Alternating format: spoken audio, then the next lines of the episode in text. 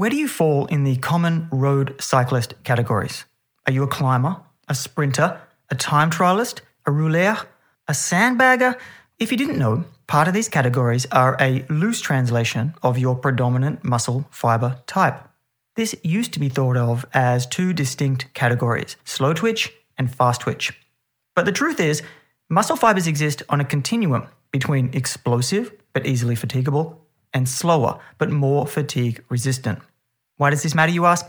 Well, a new group of studies has found a new way to assess, classify, and use your individual muscle fiber typology to help you know which cycling discipline to focus on and also help you individualize your training sessions and loading. Because what we're seeing now is the confirmation that the exact same workout can have drastically different impacts on two riders because of their athlete types. And that's an exciting step into the future of training personalization.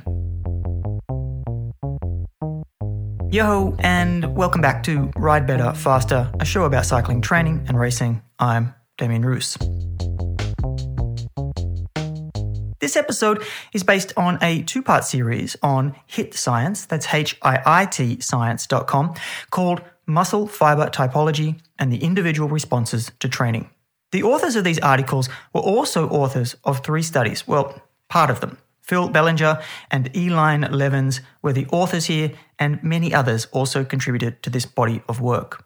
Two of the studies were published in the Journal of Applied Physiology, and the other in the Medicine and Science in Sports and Exercise, and flow on from one another, starting with how to assess and categorize your muscle typology. Before we get into the first study and practical applications, let's take a spin through how to classify muscle fiber types.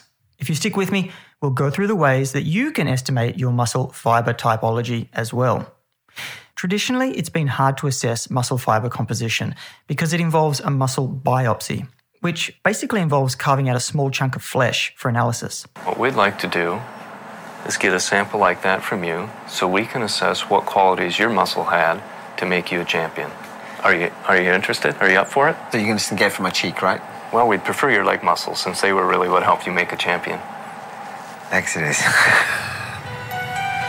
Taking a sample from his leg means that Colin is going to have to go under the knife. Obviously, you're going to be a little bit tense because they're going to be ripping muscles, fibers from outside of you, you know. So, yeah, of course, I'm a little bit anxious. As an athlete, no way would I have done this. This is former world champion hurdler Colin Jackson getting it done for a BBC show called The Making of Me. Yeah, that's great. Head back up here and you can just lay down and relax. You should see this stabby thing. It's not insignificant. Gonna feel a little bit of a stick here. All right, Colin, you just relax. I feel an awkward pressure here. Yeah, awkward pressure. That's it. Good job. It wasn't awkward pressure. It was very quick, but it was an awkward pressure. A sample will measure one centimeter in length and 0.5 centimeters in diameter. It's like taking a metal straw, cutting it at 45 degrees, and then stabbing that into the leg and seeing what comes out of it. Which, yes, it's as painful as it sounds, and it's actually pretty painful to watch. So it's not hard to imagine that no one is a fan of this, especially high level athletes. Donating some of your hard earned muscle to science? No thanks. But there's a new technique on the block. In the past few years, a non invasive method of estimating fiber composition has been developed where all you have to do is lie down and go into an MRI scanner. This technique involves proton magnetic resonance spectroscopy of muscle carnosine content. I know, blah, blah, blah, blah, blah. I'll go into a touch more detail for those that are interested. Carnosine act as a buffering agent to maintain muscle pH, and it has been correlated to be much higher in type 2 fibers and associated with the relative cross sectional areas of these fibers. That may not mean much to you, but here's the cool thing. The group from Ghent University in Belgium used this technique to find muscle fiber typology in world class cyclists across a range of disciplines and published the results in the Medicine and Science and Sports and Exercise Journal. Now, we're talking 80 pro cyclists, men and women from BMX, cross country Olympic, cyclocross, track, and road cycling, world tour, pro Conti Olympians, world champs, you name it. And if you want to name a big rider, it doesn't get much bigger or more interesting than Mathieu van der Poel. I'll get to where he may sit in just a moment. First, a bit more on how they classified the disciplines. Road cyclists were split into single stage, multi stage, or time trialists, and also for flat, uphill, or all terrain riders. Track riders were also split further as sprint and endurance riders. So much for the old categories. It seems very detailed, but of course, all of these are probably being taken into consideration when a pro team is selecting what riders to put forward in the team and where they're going to use them. But definitely with this new testing comes new possibilities, I guess. And the results from these cyclists are an absolute carnosine concentration expressed as a Z score relative to a non athlete control population. And the measure is called the carnosine Z score. This came up with a nice looking graph that plots these world class cyclists with related carnosine Z scores. And while it kind of confirms what we already know, it does give a great visual of the different typology and how each discipline crosses over the ones that are close to it. So, starting with the obvious ones at each end, there's the minus Z scores, which are the more slow typology. So, this is where the road climbers sit, on the far left with a Z score of around minus 2. All the way to the other side is BMX with a plus Z score for a more fast typology, and they sit at around plus 1.5. Then all other disciplines sit somewhere in the middle of these two. Other roadies sit approximately at minus 1, and here's where Mathieu van der Poel may sit because cyclocross is smack bang in the middle of the road Z score. It's more focused, meaning it goes from minus 1 to 0, and road cycling stretches from minus 2 to plus 0.5. But there's a clear overlap between them. But Van der Poel can also sprint. And there's a slight overlap with road sprinters as well, because road sprinters sit at approximately 0.25. There's a few more of these overlaps that are interesting and can explain the ability for certain riders to compete in other disciplines. But the phenomenon that is Van der Poel is the most interesting one, especially because we know he's been tested. Okay, now before we dive into how individual typology affects training, how do you get this done for yourself? Right now, you have to go to Ghent. Although it looks like you can run the settings on any MRI scanner, so it might be closer to you in the future. I'm not sure about the price, and let's be honest, having it in one place will make it hard for most people to get access to it. If you don't have access to this, how do you determine your athlete type? Anyone with a power meter has some idea of their strengths and weaknesses across the power curve, so has some idea of their muscle typology. For example, if you have high numbers in peak power and your functional reserve capacity, then it's likely that you have a relatively high proportion of fast twitch muscles. But this isn't always the best way to assess yourself. I found athletes that sit somewhere in the middle and can do certain types of efforts or tests well, but not others, and it isn't always so clear. Coaching OG Joe Friel had these suggestions, which takes it a little bit further. If you tend to do better in short, fast races and workouts rather than long events or high duration workouts relative to a small group of athletes, then you probably have more fast twitch muscles. Other possible and somewhat weak indicators of predominant twitch include frequent delayed onset of muscle soreness from weightlifting. Slow twitch athletes are also probably more efficient in their sport specific movements for long durations rather than fast twitch, who will likely become sloppier in their sport specific movement patterns late in a long workout. But there are several other factors that could have an effect on all of this. For example, there's always a mental aspect when it comes to training and racing. A slow twitch athlete may have a real disdain for long distance workouts for any number of reasons. So, although this person may be made for long distance sessions, they actually hate doing them and may prefer short, fast interval type sessions. Then there's age. As we get older, we typically lose fast twitch muscle fibers and so have a greater proportion of slow twitch.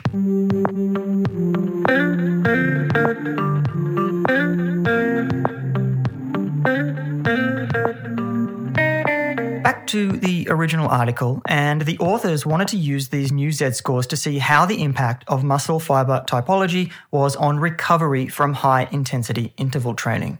They specifically wanted to know if athletes with more fast twitch fibers had greater fatigue during a sprint interval training session than athletes with more slow twitch fibers. They took 10 trained cyclists with high fast twitch typing and 10 with high slow twitch typing Each group performed three by 30 second Wingate tests. Of note here is the style which they did it. It is 30 seconds all out, but they wanted these riders to go all out at the start and then try and hang on until the end. This is a super ultra way to do things. Five hours following the workout, each athlete performed repeated muscle testing. This included maximal isometric, where your leg stays in the same position, knee extension, and muscle force from maximal electric stimulation. The respected results were seen from the Wingates themselves. The fast twitch group had higher peak power during the first sprint. However, the rate of fatigue was faster in this group over both an individual Wingate sprint and over the course of the three Wingates. Overall mean power output over the three Wingates were similar for both groups. Look, that's not so interesting yet, pretty standard. But the cool finding was that the slow twitch and fast twitch groups were dramatically different in how they recovered over the course of five hours following this workout. In the slow twitch group, there was a slight increase in maximal knee extension torque at 10 minutes into recovery, but this group recovered to pre workout levels by 20 minutes. In contrast, the fast twitch group had a much greater torque reduction at 10 minutes, and torque was still significantly lower than pre workout levels, even five hours into recovery. So, what are the takeaways from this study then? Short term recovery time following a sprint interval training session is dependent on your muscle fiber typology. It really needs to be factored into how training sessions are distributed in a week fast twitch athletes may require more recovery between workouts, given that recovery between sessions is considerably slower compared to slow twitch athletes. And here's where training philosophy may be important. For fast twitch athletes, hitting a build phase with a polarized approach may work better when doing these types of efforts. So you have one day where you're doing sprint, the next day, super light and easy, maybe long, but super light and easy and then the next day is when you hit the intervals again. While slow twitch athletes may be able to maintain some type of threshold or sweet spot training in the same period. So the hard day, and then the next day, you may be able to do some tempo or some sweet spot, maybe threshold, I wouldn't recommend it. And then the next day after that, still get a good interval session in. This is interesting stuff, and we're not done yet.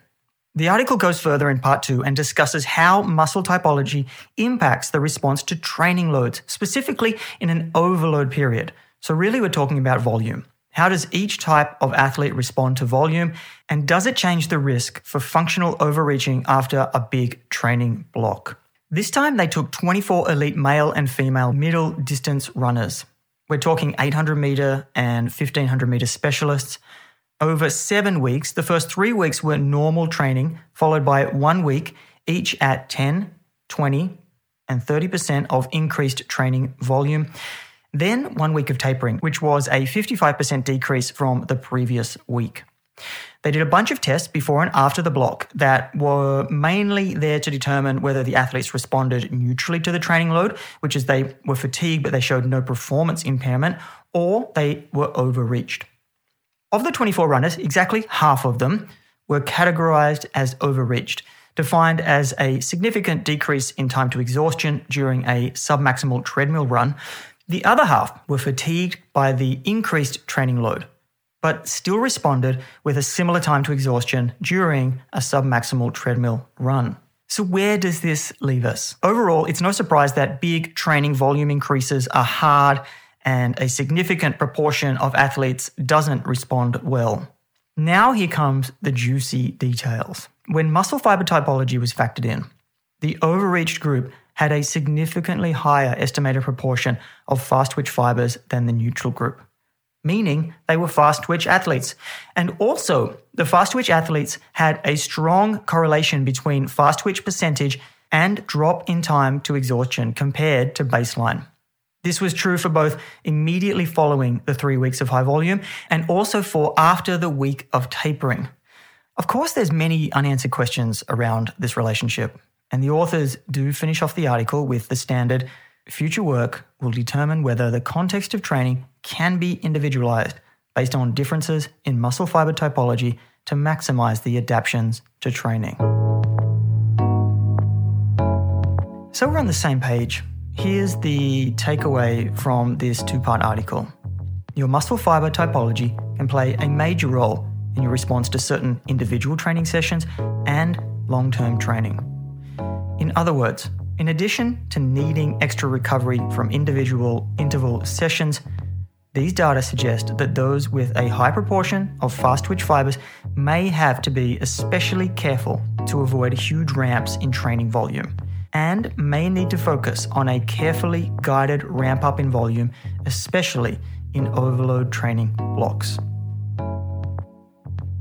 Uncovering these types of findings in some ways confirms what coaches and athletes have already known for some time. But the benefit of breakthroughs like this mean that it does reduce the time it takes to learn how you best respond to training. And as these things develop over the years, not weeks, it can shorten the process of truly personalizing training. It's early days though. And while I look forward to the day I can do this on day one for a new athlete, until then, it's back to the old ways of figuring out what works and what doesn't.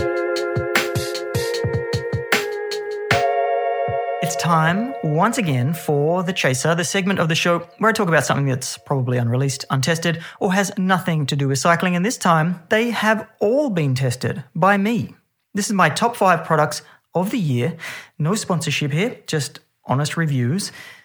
I don't know if they all fall into performance. I actually, I don't think they do. Number one is Jabra 65T wireless earbuds. I listen to music when I ride, even outdoors. Controversial, I know. But when I went hunting for some wireless earbuds, I didn't want them to fall out of my ears. And Apple AirPods do not fit in my ears. These ones do. You can adjust them, you can change the rubber on them. One of my ear holes is actually bigger than the other, TMI, but anyway. And they work. They're quick to connect. Uh, the controls are good. You can use them with gloves or not. It's easy to pick up. So I definitely recommend these. Number two, Isolé Nix.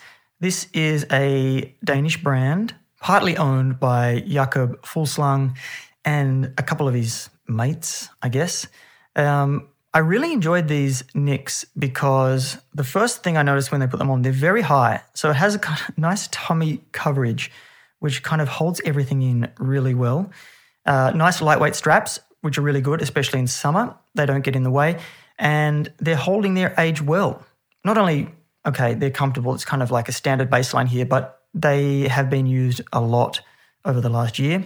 Washed after every time I've used them, of course, and they've been holding their color well. They're black, so they shouldn't fade too much, but I have definitely had black Nix fade, and nobody wants to see that.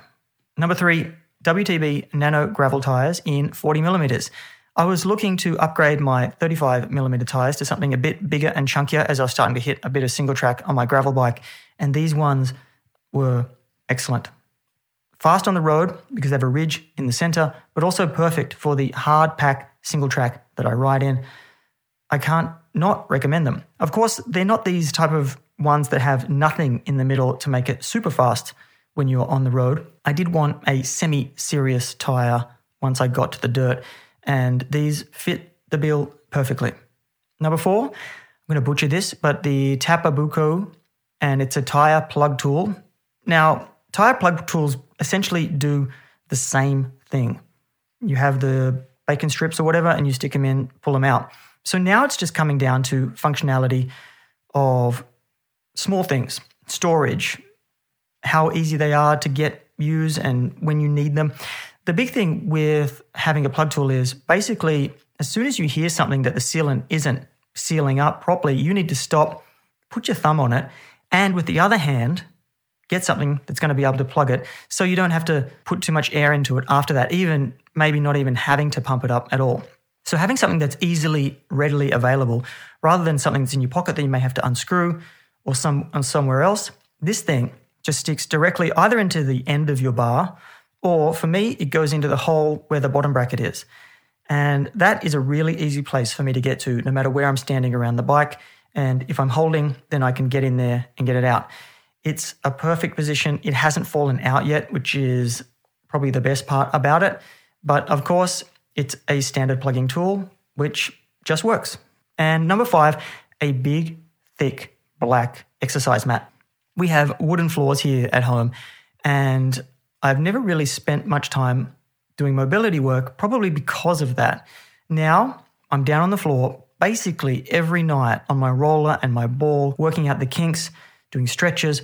For me, this probably has been the biggest life changing purchase that I've made. It seems simple, but it really has changed me from being a sloth at the end of the day watching some TV to being active and really getting the benefit of using my mobility tools and doing it now without even thinking while I'm trying to switch off and watch some telly. And I've got an extra one here an honorable mention to the VacMaster Air Mover. For me, Europe's best indoor training fan. It's a wet carpet, plaster, concrete, or paint fan. And I found people talking about it on the Trainer Road forum. And man, I love it.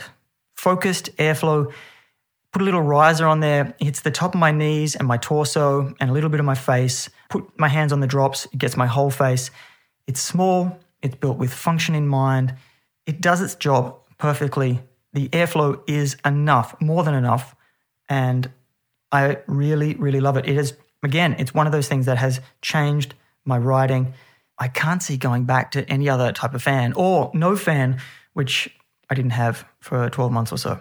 But anyway, so there it is my top five, my top six. Hope you get some value from that. And that's all I've got. Ride Better, Faster is written, hosted, and scored by me, Damien Roos. You can check out more episodes at semiprocycling.com. Until next time, ride well.